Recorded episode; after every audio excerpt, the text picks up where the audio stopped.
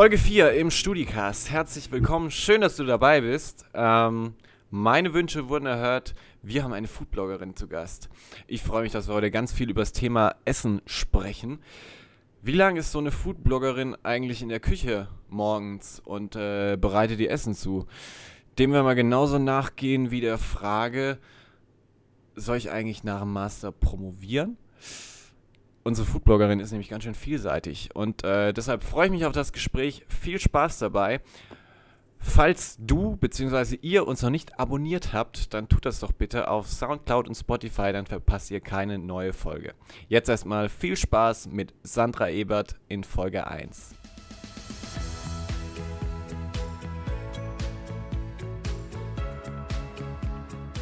Ich glaube, es geht schon los.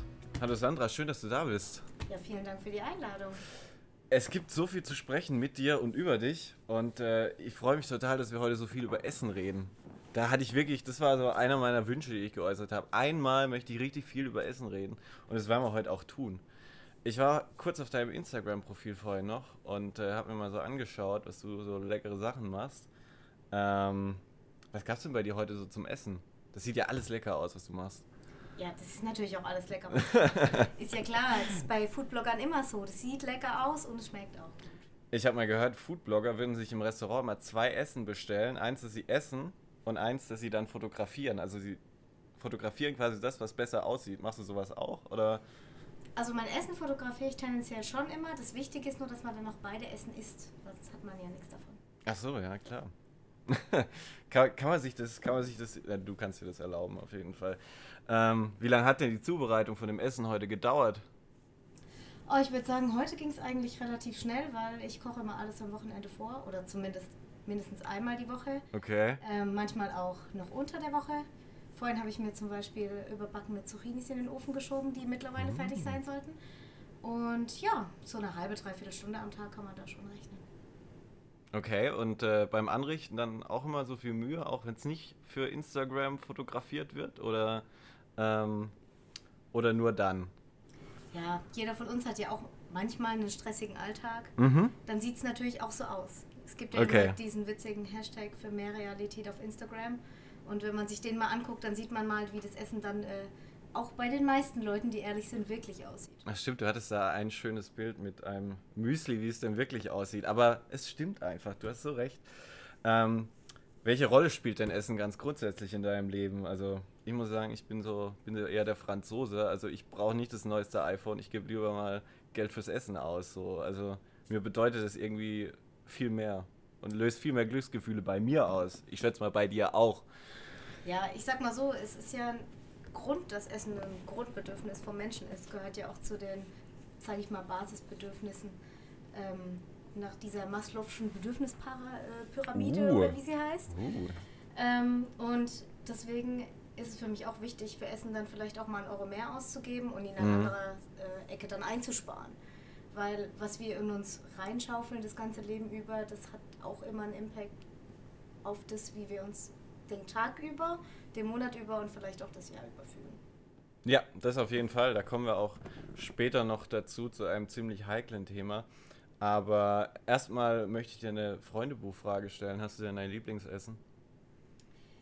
Ich bin tatsächlich so eine typische Frau. Ich bin da immer sehr ähm, launisch. Also mhm. wenn es warm ist, dann ist es was anderes, wie wenn es was kaltes, äh, wie wenn es kalt draußen ist. Wenn ich schlecht gelaunt bin, dann ist es natürlich Schokolade. Ich weiß nicht, ob du den Spruch Cat, äh, kennst. Chocolate doesn't ask questions, chocolate understands. Von daher würde ich sagen, ich bin da. Häng, hängt das bei dir in der Küche so als Wandtattoo?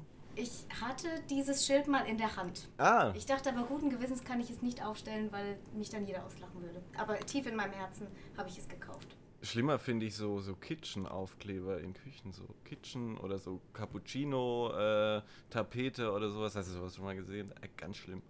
Ja, ich muss sagen, meine Mutter hat es auch. Shoutout an die Mama. Ich hoffe, sie verzeiht es mir, wenn sie das jetzt hört. Ähm, wirst dann auch häufig wahrscheinlich von deinen Freunden mal äh, dazu angehauen, hey, wollen eine Grillparty machen, magst du nicht die zwölf Salate machen? Kannst du es doch bestimmt super.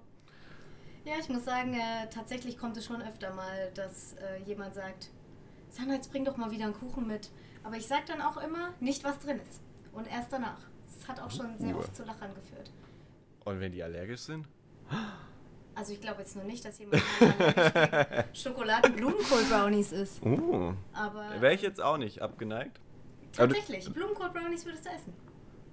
Ja, warum nicht? Also, also ich muss wirklich sagen, du machst so coole Sachen. Das sieht so cool aus. Das möchte ich jetzt auch an, an der Stelle mal wirklich Schleichwerbung machen. Hashtag Ebert. Schaut's euch bitte an auf Instagram. Das ist so Hammer.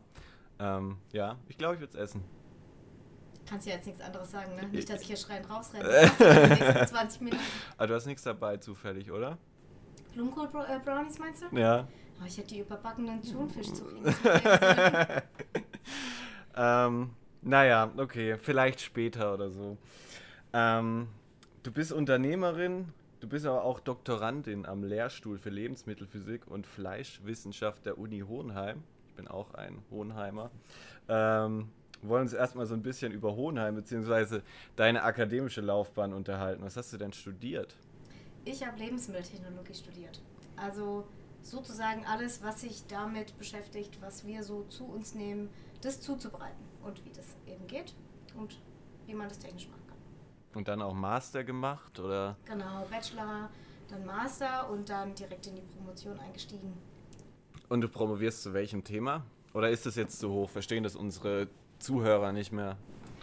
Also ich sag mal so, wenn ich jetzt sagen würde, ich äh, erforsche die Wechselwirkungen von Proteinen, von Pflanzen und Tieren, denkt sich jeder, hä, was macht die? Aber ich sag immer zu jedem erstmal, ich promoviere über die Wurst. Also man nennt mich auch Uh. Dr. Salami. Wer hat dir den Namen gegeben? Ähm, ich weiß es ehrlich gesagt gar nicht mehr. Aber damit konnte sich irgendwie jeder identifizieren, weil Salami kennt jeder, Salami mag eigentlich auch fast jeder. Und das nächste ist dann immer nur so, aber was ist denn jetzt an der Salami, was man noch neu machen kann? Mhm. Und dann wird es immer ein bisschen komplizierter. Dann driftet man natürlich gleich in die Themen ab, warum, wieso, weshalb. Das heißt, du, du, du schaust dir dann an, wie man das modifizieren könnte? Oder äh, Der Hintergrund ist so ein bisschen ähm, dieser ganzheitliche Ansatz, also dass man sagt, erstens mal, wir brauchen alternative Proteinquellen, weil wir sind zu viele Menschen, allgemein Mhm. essen wir alle zu viel Fleisch, vor allem die, die eben in äh, Nicht-Schwellenländern leben, sage ich mal. Dann geht es darum, okay, Fleisch soll ja angeblich auch krebserregend sein und man sollte irgendwie den Fleischkonsum erniedrigen deswegen. mhm. Und auf der anderen Seite, wenn man sich den Bereich Nachhaltigkeit anguckt, ist es ja so, dass im Jahr, ähm, ich gebe jetzt mal so ein anschauliches Beispiel für jeden, man stellt sich einen Kasten Bier vor, nimmt den ungefähr mal 22.000 und das Mhm. ist so viel Lebensmittelverschwendung, wie es im Jahr eben in Deutschland gibt. okay. Und ähm, wenn man sich da anschaut, was da zum Beispiel weggeschmissen wird, es geht jetzt nicht darum, dass wir eine faule Banane daheim liegen haben, Mhm. sondern dass ich zum Beispiel, wenn ich eine Sonnenblumenkerne auspresse, um Öl rauszukriegen, habe ich am Ende so einen Dresder. Und der hat ja eigentlich noch alles, was der Körper will. Proteine, Mineralstoffe, Vitamine und so weiter. Und wir versuchen eben solche Nebenproduktströme, nennt sich das, zu verwenden, zu modifizieren oder herauszufinden, wie die eben einzubringen sind, um sie in eine Salami einzubringen und dadurch eben ein bisschen das Fleisch zu reduzieren. Wow, das hört sich total spannend an. Wann kann ich denn, wann kann ich denn da mit, mit ersten Ergebnissen äh, rechnen? Wann bist du denn fertig? Oder hast du da irgendwie einen Plan? Also ich weiß, ich weiß, umso höher man kommt im akademischen Grad, umso mehr kann man sich ja Zeit lassen. Beziehungsweise es ist ja auch mehr Arbeit. Ich will es jetzt nicht kleiner reden, als es ist so. Aber du hast mehr Zeit erstmal so. Ähm, Ja, ich sag mal so, das ist wie, dass man niemand nach dem Alter fragt, fragt man Doktorand nie, wann er fertig ist. ah, okay. Deswegen werde ich dazu jetzt lachen und schweigen. Ja, aber, aber total, total cool. Also ich habe ich hab Bachelorarbeit jetzt geschrieben und äh, habe so ein bisschen analysiert, wie Trainer kommunizieren mit der Presse nach Sieg und Niederlage. Und dann kommt halt schon manchmal die Antwort, echt, darüber kann man Bachelorarbeit schreiben. So. Ähm, aber ich finde, für das, was du machst, da muss man sich echt nicht rechtfertigen. Ähm, wie sieht denn so dein Alltag aus? Also ich höre halt häufig von, von Doktoranden, aber eher von, von Doktoranden in der Kommunikationswissenschaft, ich weiß nicht, ob es bei dir genauso ist, dass man sich relativ wenig um seine Promotion kümmern kann. Ich würde mal sagen, es ist auch wieder tagesabhängig. Mhm. Ich habe vorhin zu einem Studenten gesagt, ich vergleiche es irgendwie so ein bisschen wie, als wäre man ein Chef von einem kleinen Unternehmen oder einem kleinen Bereich. man hat seine Studenten, die man irgendwie so ein bisschen anweist, was sie zu tun haben oder was sie, wie sie Dinge tun, die einen dann auch anrufen, wenn sie nicht mehr weiter wissen. Mhm. Man hat auf der anderen Seite natürlich auch andere Verpflichtungen, dass man anderen Studenten Messgeräte zeigt. Und dann am Ende vom Tag muss man eben sein eigenes Geschäft machen. Ja. Es kann schon mal sein, dass man auch einen halben Tag einfach nur die administrativen Aufgaben übernimmt. Okay. Aber so kommt sich wahrscheinlich später ein Chef im Unternehmen auch vor und denkt sich am Ende vom Tag, was habe ich jetzt eigentlich für meine Arbeit gemacht? Ja, ich glaube, ich glaub, so 30, 40 Prozent von der Arbeit ist auch immer mal wieder Wiederholung oder Sachen, äh, auf die man gerne auch verzichten könnte. Ähm, was mich noch interessieren würde, und das bewegt bestimmt auch viele, die jetzt irgendwie so im Bachelor, Master hängen, nicht wissen, in welche Richtung soll es gehen, aber vielleicht im Studium echt viel Spaß haben und dann sich denken, hey, warum nicht mal so eine wissenschaftliche Laufbahn einschlagen? Ähm, warum hast du dich denn dazu entschieden zu promovieren? Was hat dich dazu bewogen, erstmal nicht in die freie Wirtschaft zu gehen, sondern erstmal den, den akademischen Weg sozusagen weiterzugehen? Ich muss sagen, bei mir war das schon relativ früh klar, dass ich das machen möchte. Ich Mhm. habe einfach relativ viel Spaß und Freude daran, Leuten was beizubringen. Und ähm, habe jetzt auch schon jahrelang immer Tutorien in Chemie gegeben. Ich weiß, Chemie, so Naturwissenschaften, jeden, der das nicht freiwillig im Studium macht, der möchte das auch nicht unbedingt lernen. Mhm. Und ich finde es einfach schön, Leuten zu zeigen, wie man Dinge, also einfach dieses Aha-Moment ähm, zu erzeugen. Blödes Beispiel, meine beste Freundin hat mal irgendwie gesagt, hast du mal wieder irgendein unnützes Wissen für mich? Und dann habe ich gesagt, weißt du, welche Vitamine fettlöslich sind? Und dann hat sie gesagt, nee. Und dann habe ich gesagt, ja, wie der Supermarkt EDK. Und seitdem merkt sie sich das. Weil du sollst jetzt zu einer Karotte auch immer ein Stück Butter oder Öl essen, sonst kannst du ja das Vitamin A gar nicht aufnehmen. Mhm. Und das sind so Kleinigkeiten, wo ich mir so denke, okay, das hat jetzt vielleicht nichts mit einer wissenschaftlichen Laufbahn zu tun oder mit einer krassen Lehrtätigkeit, aber allein schon, dass in dem Moment dann jemand sagt, okay, das merke ich mir und wenn ich das nächste Mal jemals drüber nachdenken sollte, welches Vitamin fettlöslich ist, dann weiß ich's. Das heißt, es macht dir Spaß, eben so Wissen auch zu, ver zu vermitteln. Das Auf heißt, die, die. Lehre macht dir auch Spaß. Ja, auf jeden Fall. Ich weiß nicht, ob es den Studenten immer Spaß macht, aber Bist du streng? würde ich jetzt Ja. nicht so, so nicht sagen. Das sagen alle strengen Lehrer von sich, dass sie nicht streng sind. und was sagen die, die nicht streng sind? Ich bin der coole Dude. Alles klar, ich merke. ähm, ich- darf den Namen nicht sagen, aber wir hatten mal einen in BWL, muss, mussten wir auch in Kovi äh, belegen. Und da hatten wir auch so einen, so einen super coolen Dozenten, der uns dann immer gesagt hat, wo wir ihn abends antreffen können, in welcher Bar und so. Weiß auch nicht, was da der Hintergedanke war. Ihr seid natürlich immer hingegangen. Na klar. ähm, letzte Frage zu diesem Blog. Was wolltest du denn als Kind werden? Puh. Was wollte ich als Kind werden? Oder als Jugendliche oder so? Weißt du, so mit, Mhm. mit 16, 17 kriegt man doch das erste Mal die Frage gestellt. Ja, tatsächlich ähm, wollte ich ursprünglich mal Modedesign studieren. Hm. Ja. Hatte auch die Aufnahmeprüfung gemacht. Jetzt guckst du so, was Jetzt, ich so jetzt, ja, jetzt habe ich einmal von oben nach unten gescannt. Ein Glück ist das hier im Podcast. Damit die Leute nicht sehen, dass ich im Jogger sitze. Nein, Scherz. Ähm, nee, und ich hatte auch die Aufnahmeprüfung und alles gemacht, aber okay. ist dann irgendwie doch in die wissenschaftliche Schiene gegangen, was glaube ich auch ganz gut war. Also bereust du auf keinen Fall. Sandra, ich bin auch deshalb sehr glücklich, dass wir dich heute hier haben, weil ähm, du, glaube ich, auch ein paar gute Takte, das hat man jetzt schon gehört, zum Thema Ernährung sagen kannst. Da laufen ja mittlerweile relativ viele Pseudo-Experten so da draußen rum und die denken ja auch immer, sie haben, Achtung Wortspiel, die Weisheit mit Löffeln gefressen. Und äh, ich bin ja froh, dass wir jetzt wirklich mal einen richtigen Experten hier haben. Und ich würde gern mal bei dem heiklen Thema Fleisch bleiben. Ähm, da weiß ich gerade ehrlich selber nicht, wie ich dazu stehe. Also ähm, in meiner Kantine gab es heute Schnitzel für 4 Euro. So. Ähm, in Hohenheim ist es noch ein bisschen billiger. Sollten wir eigentlich davon so äh, die Hände lassen? Schnitzel 4 Euro, geht es überhaupt? Puh, bei Kantinen würde ich mich halt auch immer ein bisschen zurückhalten, weil du ja nie weißt, wie die subventioniert sind. Es kann ja immer noch sein, dass das Fleisch sehr viel teurer war und dass nur dein Arbeitgeber oder eben das Studentenwerk das Essen finanziell unterstützt und es deswegen für dich günstiger ist. Okay, das heißt, äh, kein Kantinenbashing, die können da gar nichts dafür? Oder wie meinst du das jetzt? Ich würde sagen, es kommt immer darauf an, in welcher Kantine man ist und ähm, wo eben die Rohstoffe herkommen. Und solange man nicht, sage ich mal, beweisen oder sagen kann, dass es schlechtes Fleisch ist, warum dann gleich sagen, uh, für 2 Euro kann es nichts Gutes sein. Vielleicht zahlt ja das Studentenwerk 4 Euro drauf. Ganz grundsätzlich gesagt, äh, kann man heutzutage noch bedenkenlos Fleisch essen in deinen Augen? Ich würde mal sagen, ich wäre nicht in dem Bereich, wenn ich es nicht so sehen würde. Mhm. Ähm, ich habe auch eine Arbeitskollegin, die hat mal gesagt in so einem SWR-Interview, sie war früher Vegetarierin und seit sie es eben besser weiß bei unserem Fachgebiet, isst sie wieder Fleisch. Okay. Ähm, Was hat sie dazu bewogen? ich glaube einfach, dass man eben nicht nur Pseudo-Halbwissen hat, sondern dass man auch ein bisschen mehr zu dem Rohstoff Fleisch weiß und wie man ihn verarbeiten kann und eigentlich tatsächlich auch, wie differenziert man das eigentlich sehen muss. Weil der Konsument sagt immer, ich möchte Bio oder ich möchte, keine Ahnung, korrektes Fleisch kaufen. Aber wenn man ihm dann sagt, okay, das kostet 5 Euro mehr und man dreht sich um, dann nimmt er vielleicht halt doch das andere.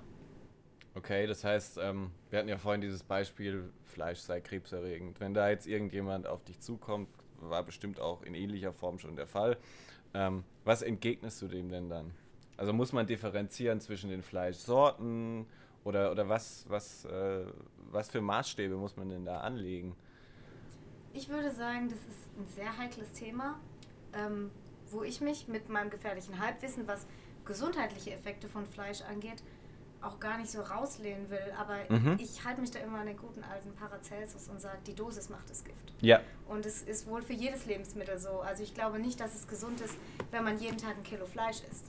Äh, glaube aber auch nicht, dass es ungesund ist, sich mal ein schönes Steak zu kaufen oder irgendwie, äh, weiß weiß ich, was zu verkonsumieren. Also wenn es einem schmeckt und es einen glücklich macht, dann hat man da wahrscheinlich mehr gewonnen, wie als dass man sich darüber Gedanken macht, was es einem schaden könnte. Auch so Stichwort Nährwerte oder was, was liefert uns denn Fleisch? Was, was, können, was kann denn heutzutage noch jemand, der, der Fleisch isst, was kannst du dem denn noch für Argumente liefern? Was, äh, Ich sag mal so, es gibt wenige Proteinquellen, ähm, mhm.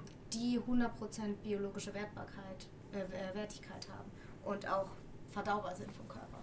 Und das ist ja auch einer der Gründe, warum du, wenn du jetzt in den letzten Jahren dir mal so ein bisschen die vegetarischen Proteinalternativen angeguckt hast, nehmen wir die Fitnessszene, Mhm. jeder nimmt ja immer Molkenprotein, Molkenprotein. Ja, Und die Veganer, die möchten ja irgendwas anderes haben. also Molkeprotein, Molkenprotein ist in diesen klassischen dicken Bottichen, wo Proteinpulver draufsteht. Genau, Whey steht da ja genau. Das ist Molkenprotein. Okay, Pumper aufgepasst. Ja, okay, weiter. Genau. Und dann versuchen die Veganen das natürlich irgendwie zu ersetzen. Mhm.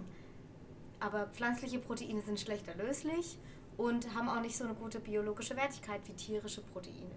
Das heißt, was muss man machen? Man muss die mischen, man muss die aufbereiten, man gibt vielleicht noch irgendwas dazu. Ähm, Fleisch und halt tierische Lebensmittel sind halt einfach vom Aufbau sehr gut für den menschlichen Körper verwertbar. Und das ist auch einer der Gründe, warum Fleisch eigentlich, gerade wenn man es von der Proteinwertigkeit angeht, für jeden der Way to go sein sollte. Zum Thema Protein nochmal gefragt. Ähm, da da gibt es auch immer so Mythen, wie viel Protein braucht der Körper? Also es gibt ja viele äh, Hobby-Bodybuilder auch unter den Studenten. So, wenn man mal hier in einem Fitnessstudio in Stuttgart ein- und ausgeht, dann sieht man das. Ähm, kannst du da ein, das ein oder andere zu sagen? Also wie viel, wie viel braucht der Körper denn? Muss ich, muss ich Proteinpulver täglich trinken, ähm, um hier richtig massig zu werden? Oder, ähm, oder wie hältst du es denn persönlich? Ich weiß, dass du auch, ich habe ich hab auf deinem Profil, glaube ich, auch äh, Proteinpulver entdeckt. Ähm, Tatsächlich, also verwenden tue ich auf jeden Fall welches und ich konsumiere auch ähm, relativ häufig welches. mhm. Hat aber auch so ein bisschen den Hintergrund, dass das von der Ernährungsform abhängt. Also da gibt es ja mittlerweile, früher hat man Butterbrot gegessen und vielleicht ein Ränzel Wurst abends, aber mittlerweile sagt der eine, oh, Laktose, der andere sagt, ich bin Low Carb, das ist jetzt das, was ich vorrangig mache. Der andere sagt, ich ernähre mich nur ketogen, der nächste sagt, ich bin vegan und so weiter. Also man, wenn man Low Carb macht, von irgendwo müssen die Kalorien ja herkommen. Und wenn man nicht ketogen macht, was ja bedeutet, dass man vorrangig sich mit Fett den Mhm. Haushalt äh, irgendwie deckt, dann muss man es mit Protein halt reinholen, ganz klar. Und ich weiß nicht, ob du am Tag ein Kilo Magerquark oder ein Kilo Hähnchen essen möchtest, wo wir wieder bei die Dosis macht das Gift sind. Ja. Äh, weil du dann irgendwie übersäuerst, dann musst du halt auch manchmal auf Proteinpulver zurückgreifen. Ja, absolut. Ähm, können, wir, können wir mit Proteinen uns auch schaden? Also mit, wenn, wir, wenn wir da richtig viel äh, reinhauen. Also die, die Pumper, die schreiben dann immer auf Amazon, dass sie so Pickelchen kriegen und sowas. Ähm, oder kann das noch schlimmere Folgen haben? Puh, da müsstest du natürlich jetzt einen Ernährungsberater fragen, beziehungsweise jemand, der da eine wissenschaftliche Untersuchung drüber geführt hat. Oh. Aber sehr gute Herangehensweise, dass ich da nicht, äh, sag ich mal, mit Pseudowissen, da hatten wir es ja gerade drüber. Nein, nein. Ähm, vielleicht eine Frage, zu der du, der du abschließend äh, zu, dieser, zu dieser Diskussion was sagen kannst. Ähm, wie nimmst du denn das wahr, diese Diskussion, die gerade ähm, über richtige Ernährung, das richtige Essen geführt wird? Also ähm, kommen vermehrt Leute auf dich zu und fragen dich, hey, äh, so wie ich jetzt, was soll ich denn essen so? Ähm, was ist denn richtig? Oder ähm, oder ist die, diese Debatte vielleicht auch so ein bisschen überdreht mittlerweile, ähm, weil irgendwie jeder sich gerade selbst optimieren will oder selbst verwirklichen, was so Essen angeht oder Ernährung allgemein? Ich finde es ja immer super interessant. Ähm, passiert tatsächlich relativ oft, dass Leute, nicht nur mich, aber so auch meine Kollegen oder halt Leute aus meinem Studiengang fragen, wie kannst du das jetzt eigentlich alles noch essen? Du weißt ja, da ist ja nur Chemie drin. Was ja witzig ist, weil alles ist ja eigentlich Chemie dieser Ausdruck ist ja immer ein bisschen bescheuert. Ähm, Wie meinst du das? Alles ist Chemie? Vielleicht, dass man das, dass man das quasi, dass man quasi mal, also du beziehst es auf einen Herstellungsprozess einfach. Hm, ich beziehe es darauf, dass alles, was du siehst, irgendwie Chemie ist. Wasser ist ja auch ein Chem, also ist ja auch ein Molekül. Also dass wir da einfach mit irgendwas umherwerfen. Ja, so. das ist so dieser typische Ausdruck, wo wir wieder bei gefährlichem Halbwissen sind. Mhm. Und ich sage dann immer, ich, ich esse es eigentlich gerade deswegen, weil ich weiß, was drin ist. Weil ich dann eben abwägen kann, ähm, was das mit meinem Körper macht oder dass ich das auch bedenkenlos essen kann. Das heißt, du rätst den Leuten auch einfach mal wieder drauf gucken, was da wirklich drin ist. Weiß ich nicht, würde ich jetzt so nicht sagen, weil meistens, wenn jemand, sage ich mal, Otto Normalverbraucher auf die Packung guckt, dann versteht er nicht, was er da sieht. Ich nehme immer dieses, sage ich mal, ausgelutschte Beispiel. Jeder, der mich kennt, hat es bestimmt schon dreimal gehört. Jemand sieht auf einem Etikett E300. Mhm. E-Nummern sind ja alle böse und sowieso und hier die, die Lebensmittelindustrie ist böse und will uns da Zusatzstoffe reinmachen. Und dann steht auf dem gleichen Etikett vielleicht Ascorbinsäure. Dann sagt jeder, oh, das hört sich chemisch an, irgendwie komisch, verstehe ich nicht so ganz. Ja. Aber, aber will ich jetzt, also, also Ascorbinsäure, damit kann ich nichts anfangen. Und dann steht auf dem gleichen Etikett, wenn ein bisschen mehr Ascorbinsäure drin ist, Vitamin C. Und jeder sagt, hey, Vitamin C, das kaufe ich mir. Und es ist alles im Endeffekt das Gleiche. Bloß einen anderen Namen. Okay. Das heißt, wir, wir werden da häufig getäuscht. Ähm, Getäuscht würde ich nicht sagen, aber woher sollt ihr das besser wissen? ja, das stimmt. Ähm, aber wie, wie können wir da durchblicken? Muss ja die Politik vielleicht Dinge vereinfachen? Also es gibt ja mittlerweile schon so schöne Lebensmittel, Ampeln. Das finde ich gerade beim Fleisch relativ sinnvoll. Es gibt ja irgendwie Stufen 1 bis 4 oder A bis D oder sowas, die dann was über die Haltung der Über Tiere. die Haltung, ja. Genau. Ist das so ein Ansatz, wo man eigentlich weitergehen müsste oder Ich finde es eigentlich sehr interessant, dass unsere Generation sich so viel mit Essen auseinandersetzt. Mhm. Und ich glaube, dass das mehr kommen wird, dass wir uns mehr und mehr auskennen Ja. und auch mehr und mehr dumme Fragen stellen, die unsere Elterngeneration und die Generation davor, das war ja so ein bisschen die Nachkriegsgeneration, nicht gestellt hat. Ähm, von daher habe ich ehrlich gesagt gar keine Ahnung, wie die Politik das aufziehen soll, weil es kommen, es gibt ja angeblich keine dummen Fragen, aber es gibt manchmal halt Fragen mit gefährlichem Halbwissen. Ja. Und dann noch die Waage zu halten, zu versuchen, den Verbraucher zu informieren und nicht zu verwirren, ist halt ein sehr, sehr schmaler Grad.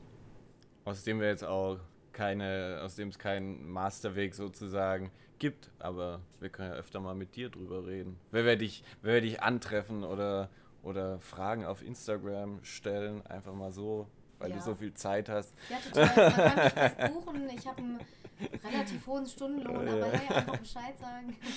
Ähm, ich finde auch deshalb so schön, dass du heute hier bist, weil du kannst uns mal so ein paar Superfoods äh, verraten. Also wir so ein bisschen Abwechslung in unser studentisches Menü bringen. Also so neben den 10 Kilo Nudeln würde vielleicht... Und Tomatensauce. Und, und Tomatensauce und Eier und, und Carbonara und so. Und äh, da würde vielleicht das eine oder andere ganz gut aussehen.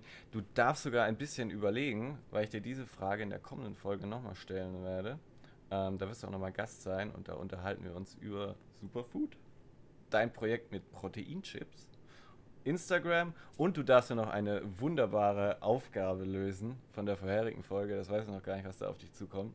Das alles nächste Woche. Vielen Dank schon mal für Teil 1. Gerne.